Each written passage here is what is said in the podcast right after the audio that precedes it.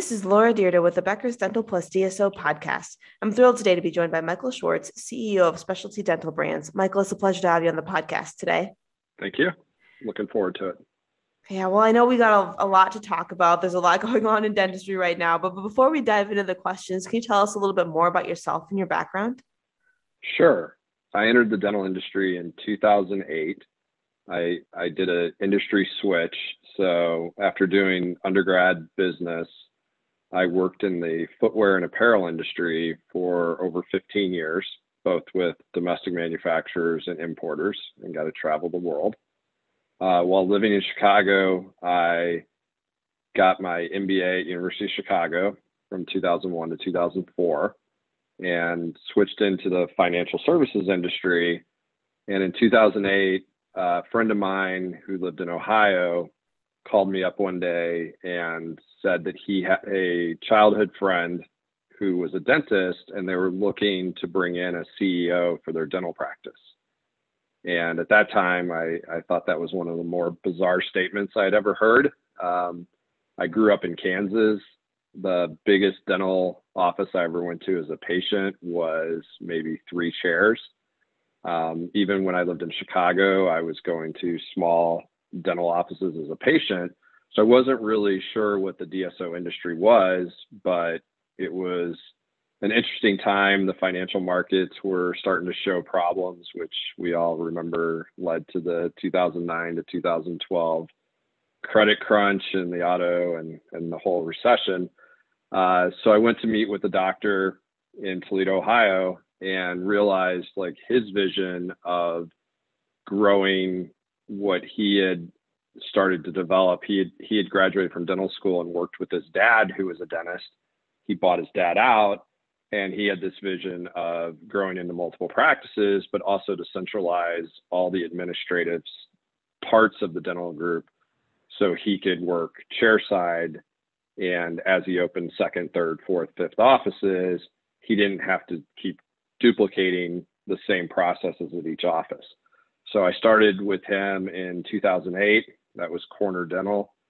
Um, and we grew that business from 2008 to 2012 and had an opportunity to sell that to a another group who was in the process of, of partnering with a private equity firm for growth financing and that was kind of the the first uh, my first foray foray into uh, the DSO industry. Since then, um, I've run two more groups. My current group is Specialty Dental Brands, um, I've been here since July of 2018, and we focus on pediatric orthodontics and oral surgery. Wow, fascinating. So, you know, being in the dental industry after being in in a few other areas and just kind of getting into it, it seems like almost on a whim. Um, what has really kept you in the dental space? I think it's you know the the exciting part of it is there's when you go into a cottage industry, which I would still describe dentistry as a cottage industry, it's obviously advanced a lot since 2008. But what I found really interesting was between prior companies and, and industries I'd worked in, and then also with the business, you know, the formal business school training, bringing some of those processes, techniques, ideas, management styles into the dentistry um, industry, a lot of those were almost cutting edge things that are that are just tried and true practices in a manufacturing business. Um, you know, even in a in the medical field, I've always said dentistry's about 15 years behind medicine. So when you think about, I know in early on thing I did at my first DSO was putting in an inventory management system, almost like a pick system, um, from a company called Cubex, and those were very that was very run of the mill business in some industrial businesses and even in hospitals. But in dentistry, people hadn't seen it. They were starting to get into, oh, maybe we should put barcodes in the supply room or the supply closet but we actually put in full scale machines in our offices that looked like big they looked like the vending machines you now see at the airports that have Best Buy, like headphones, all that stuff. But in 2009, it was pretty cutting edge. And we would be able to set min and maxes, connect directly directly in with Henry Schein. So when our par levels got down, it would automatically order from the system without any human interaction. So you know, taking some some things that have been proven out in other industries and bringing them into dentistry has been really exciting because it's allowed um, it's it's allowed us to really move our companies along the the growth path a little bit faster. And you don't have to completely reinvent the wheel. You're you're taking best practices from other industries that I've been in and bringing them into dentistry Absolutely. That, that's fascinating and fantastic to hear. And what a kind of an inspiring journey you've had. Now, thinking about where we're at today, what are some of the big trends that you're following right now? I really like the te- the technology that's going on in, in, in the dental field. Um, I think we're seeing bits and pieces of across all parts of our of, of industries today, and it's in our daily lives. But you know, the couple ones that pop to the front of my mind in dentistry is AI. I mean, you hear people talk about AI a lot. Um, everybody has a different definition of what AI is. I think what we're seeing in dentistry of how AI is coming into play, it's starting out more on kind of the X-ray diagnostic technology. Um, the ability, when I think about AI, I kind of I kind of weave in machine learning. And when you can when you can build a database um, or some type of repository where you could upload, you know, hundreds of thousands of X-rays, and then apply the AI and the machine learning to that. I think what you're seeing some of these companies do is it's allowing doctors to have almost a robotic assistant that's helping diagnose and seeing things because it's referencing instead of just the doctor's eyes, it's refer- referencing you know this database of hundreds of thousands of x-rays where the the machine learning can say hey when we see this when we see x on this x-ray we know that that means y issue you know that's a caries or that's a potential need for a root canal. Um, so that's really exciting. I think it's really big in the general practice model. Um, i think it'll start weaving in a little bit more into specialty practices but i think that technology the next step from just reading x-rays will be going into kind of machine learning ai treatment planning so one of the big things I think is is coming down the road, and I don't know if it's one year, two year, five years, but if you think about orthodontics, um, you take you take a set of photos and you take X-rays when you're doing the consultation. During the process of moving teeth, you take progress photos, sometimes progress panoramics or cephs, 3D cone beam, and then you have finished, you know, all your finishing stuff. As that information continues to get loaded into these databases, I think what you're going to see is the ability for orthodontists and, and other practitioners that do orthodontic work of the ability to take those initial x-rays and photos and load them into your system and then through the machine learning it's going to help treatment plan the case um, it's going to say, hey, we've seen we've seen this issue. If it's class one, class two, whatever the the structural issues are, and we know by using bracket placement here or wires here or aligners, however you're going to do it, you'll be able to shorten that time of treatment planning those cases, and you'll you'll have kind of a treatment planning guide so I kind of think that's where where this is going with the AI is first on the diagnostic and then into the treatment planning. And so that's that's a pretty cool um, you know new technology out there. And then I think on the other technology front is just, you know, we call it RPA, stands for robotic process automation. Um, you know, this is taking kind of manual, repetitive processes and tasks. And if you think about dental, the dental industry, the DSO industry, you know, that's that's uh, verifying insurance. It's posting the insurance claims into the to the files. Um, it's it's uh, you know adding the the coverage table into your software. Things that are very manual. And I think you saw DSOs over the last let's call it 15 years.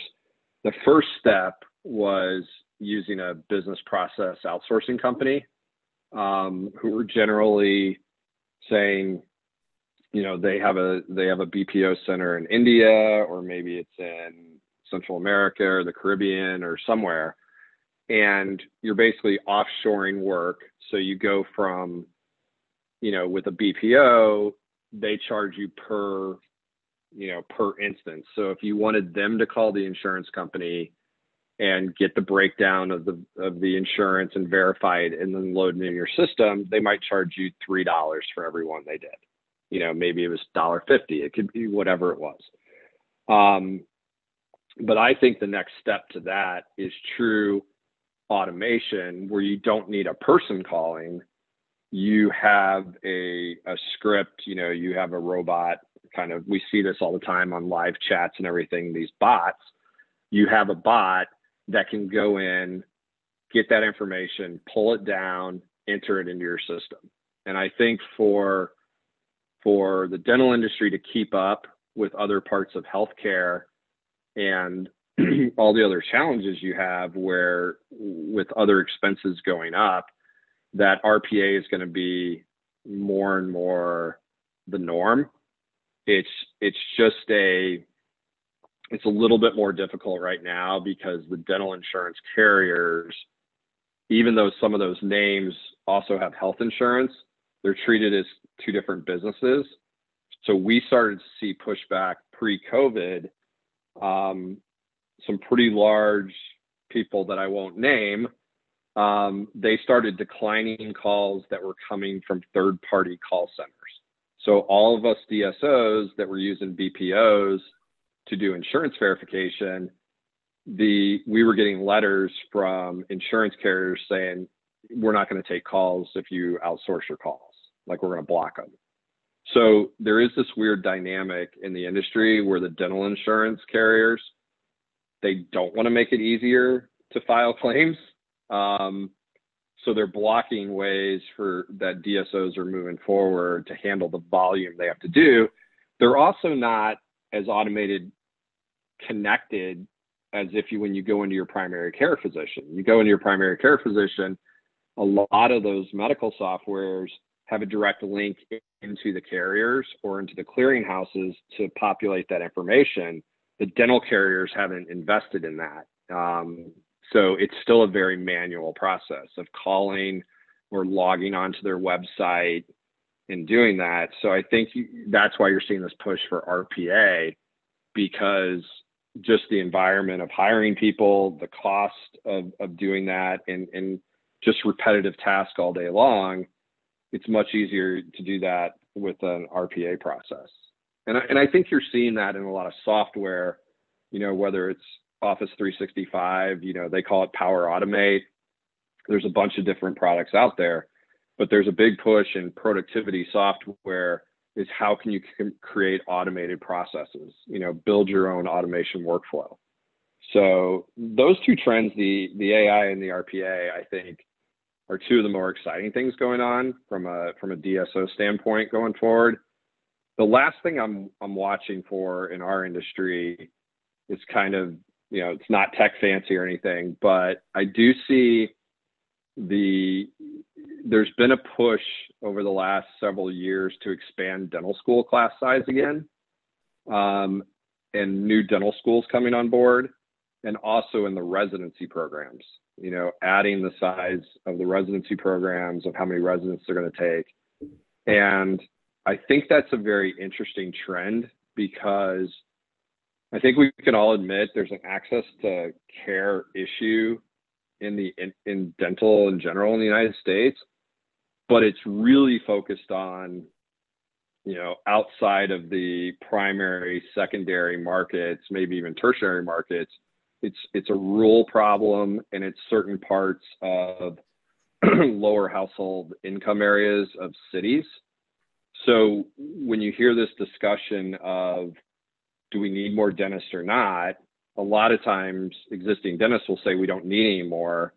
But then you'll see statistics where like in western texas there might be one dentist for you know 200 miles. I just saw something on on one of your newsletters where in the state of washington you know they were looking for a dentist because the one dentist in this area had retired and there's no care.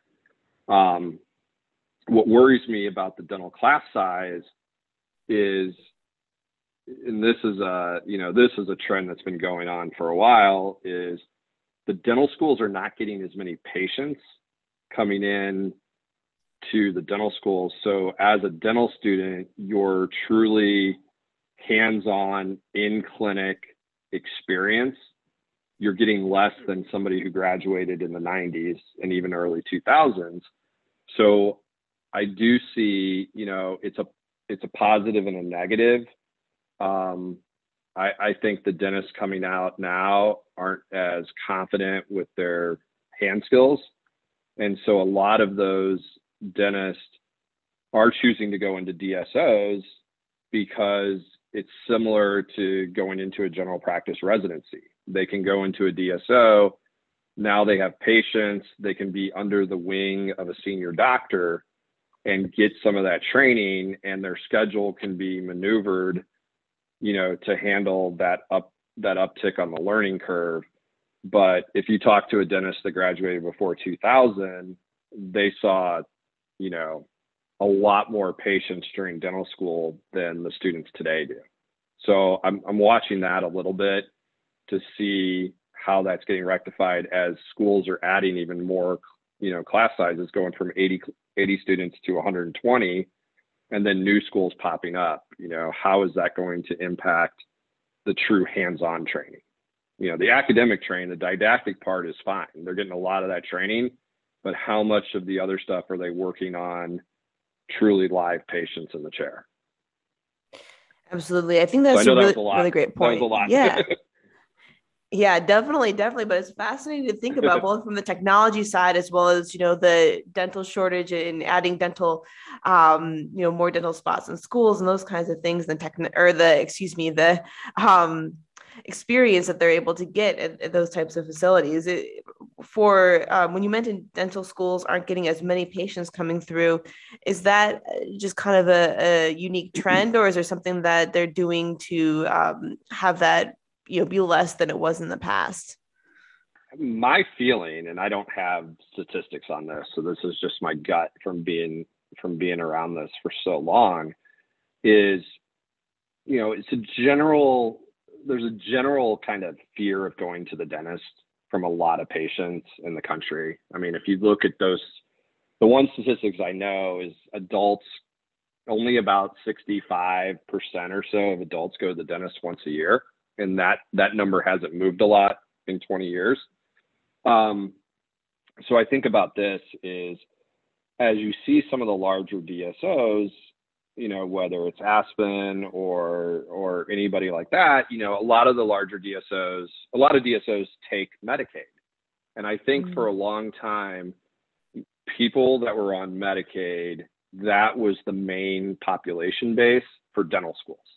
Um, because if you go back to the 70s, 80s, 90s, when Medicaid came out and the coverage started, um, a lot of dentists didn't participate. You know, a lot of dentists up until the 90s didn't participate in commercial insurance. So if you were if you had Medicaid as your as your coverage, you were going to dental schools.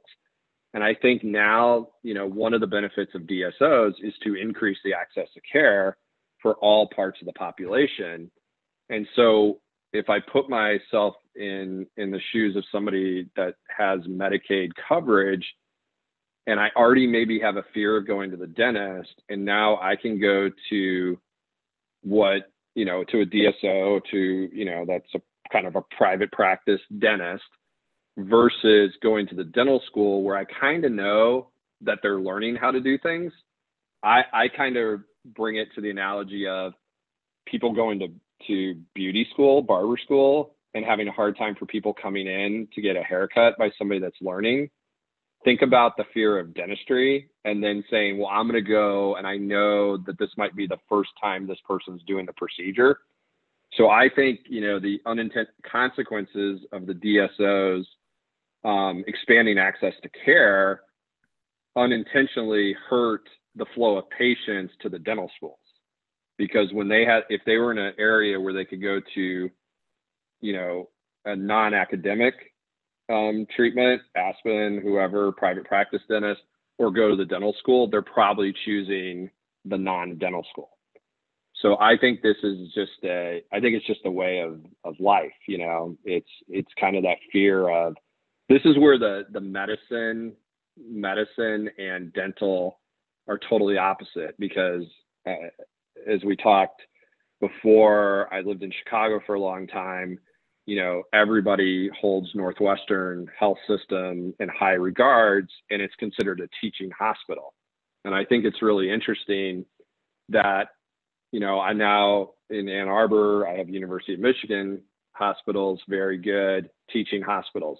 It seems on the medical side, people really like these teaching hospitals and they know when you go in, you're going to have residents rotating through and people doing fellowships and you have the attendings and all this stuff. But yet in dental, it's like there's this there's this belief of like I don't want to go to the dental school because they're just learning, you know. But it's a similar concept it's just people view dental different than medic- medicine. And it's it's just very interesting to me because people flock to teaching hospitals as patients, but on the dental side, they don't want to go to the dental schools. So I think that's going to continue to be an issue. And I think you know with technology, and you know there's all this talk of this you know with virtual reality and augmented reality and the metaverse and all that.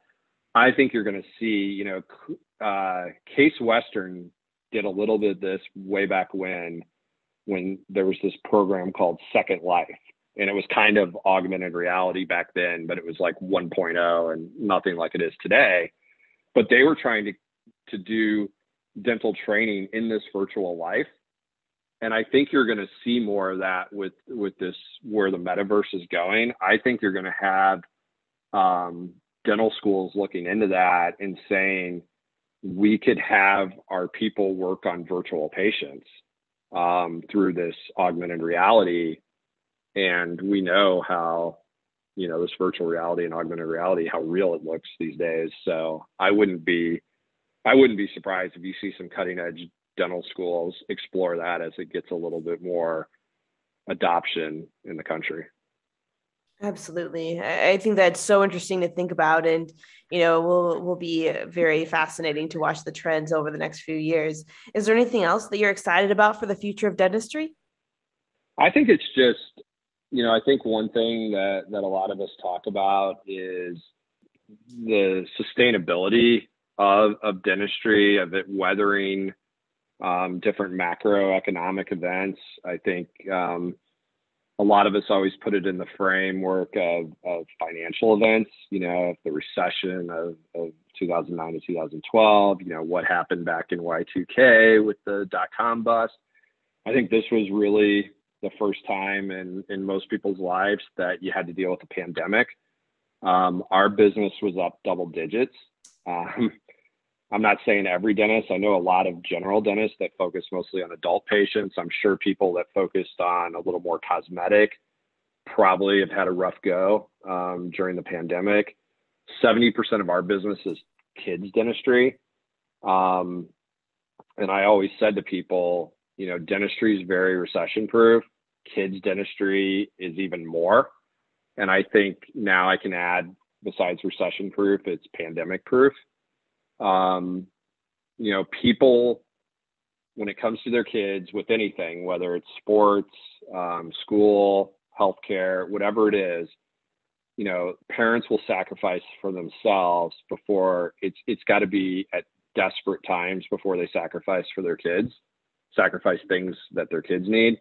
And so we saw that, you know, we saw that over the pandemic. I think you did see certain parts of the country, um, adult patient flow went down. And I know the ADA was doing, you know, calls every week and, and their chief economist was doing stuff. But on the, the kids part of dentistry, um, you know, as soon as we were open, people were coming in, you know, and we, you know, you had to change things, but there weren't people saying, well, I know my kid needs braces or ortho treatment, but it's a pandemic. I'm not going to do it. You know, orthodontists, whether they're private practice or DSOs, have always worked in a payment plan type of philosophy.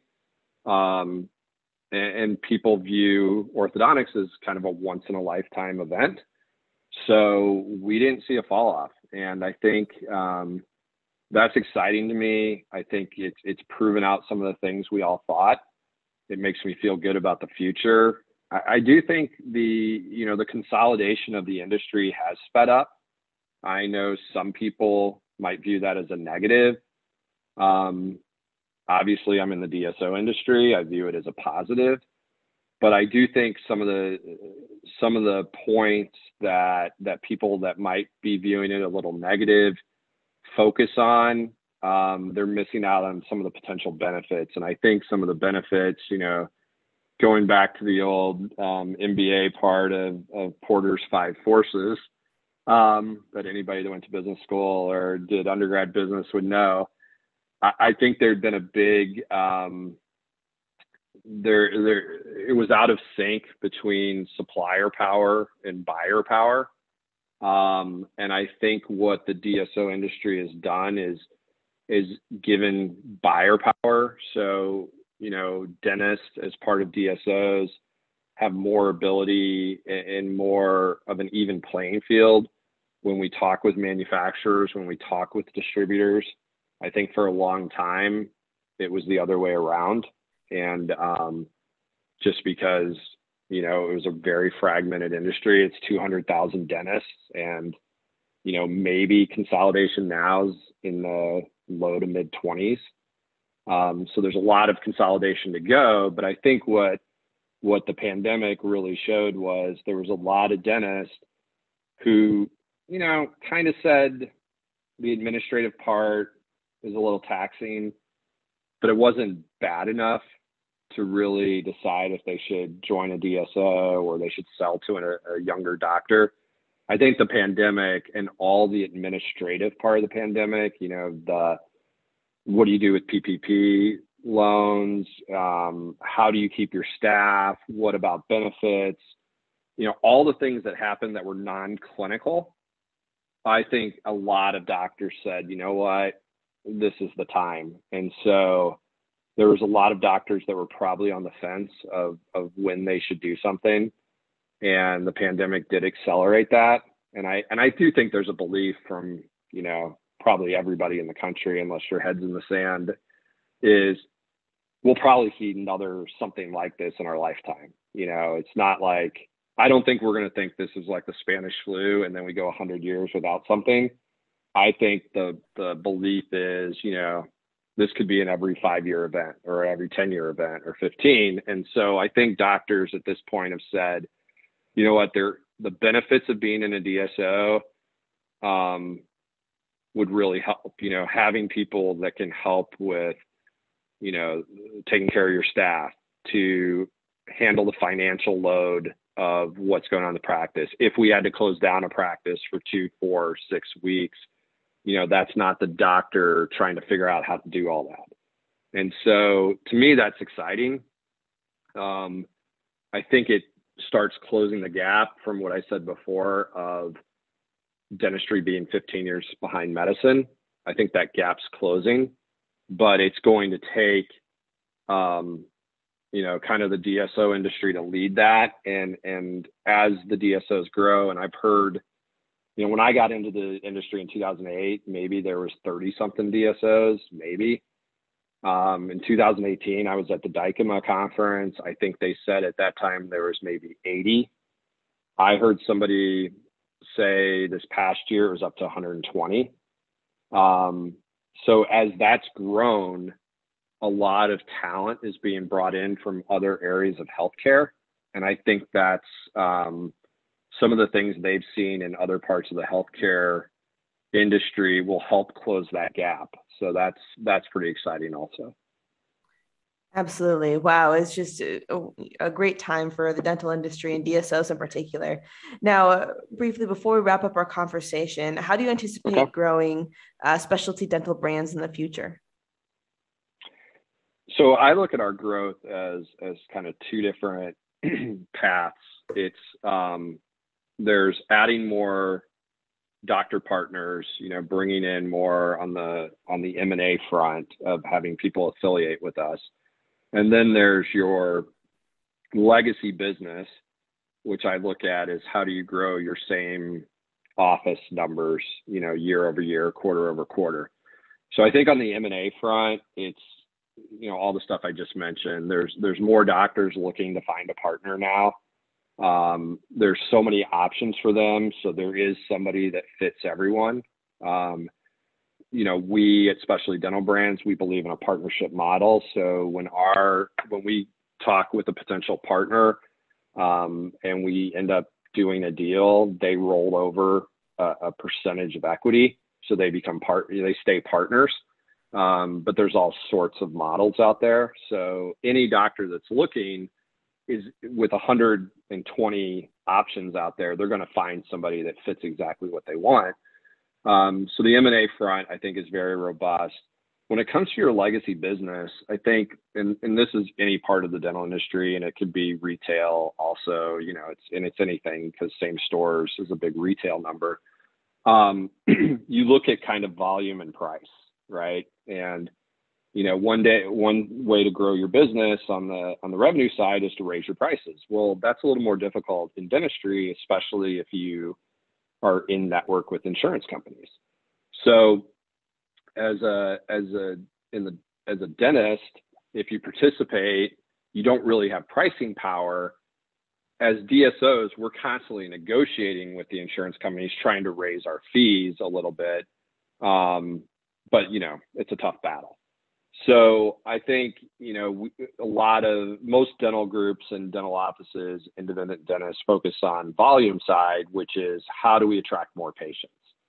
Um, you know, if you're on general dentistry, we just talked about only 65% of the population goes to the dentist once a year. That's a big uh, untapped market. That other 35%. So how do you market more efficiently to them? How do you figure out what needs are there? Um, you could have a very loyal patient base in adult dentistry that doesn't come in for preventative work but anytime they have a problem they come to you. So you have to you know you have to look at other industries again. You know a lot of industries on the retail side go into customer segmentation.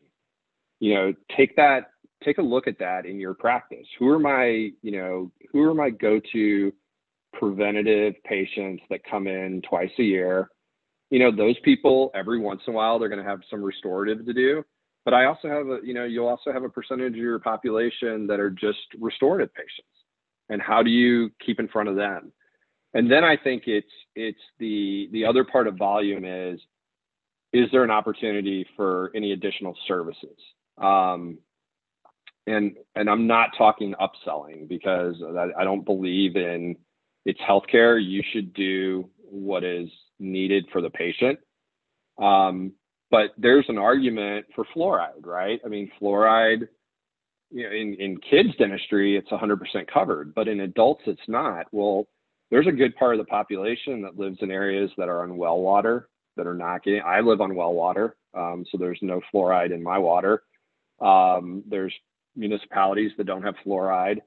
Um, you know, learning a little bit more of your patient, it wouldn't take an assistant that long to say, "Oh, are you on well water or are you on city water?" Oh, I'm on well water. Did you know that well water doesn't have fluoride? Fluoride protects, you know, the enamel of the teeth. Da da da da da. We can do fluoride. It's only twenty five dollars. You know, I think it'd be really worth it. So, you know, some people might call that upselling, but I call it, you know, it's a needs based you're you're identifying you're not trying you're not just saying give every patient adult fluoride. You're saying ask that one question while you're talking to them. You've got time. And if all of a sudden it's like, hey, anybody on well water, we should talk to them about fluoride.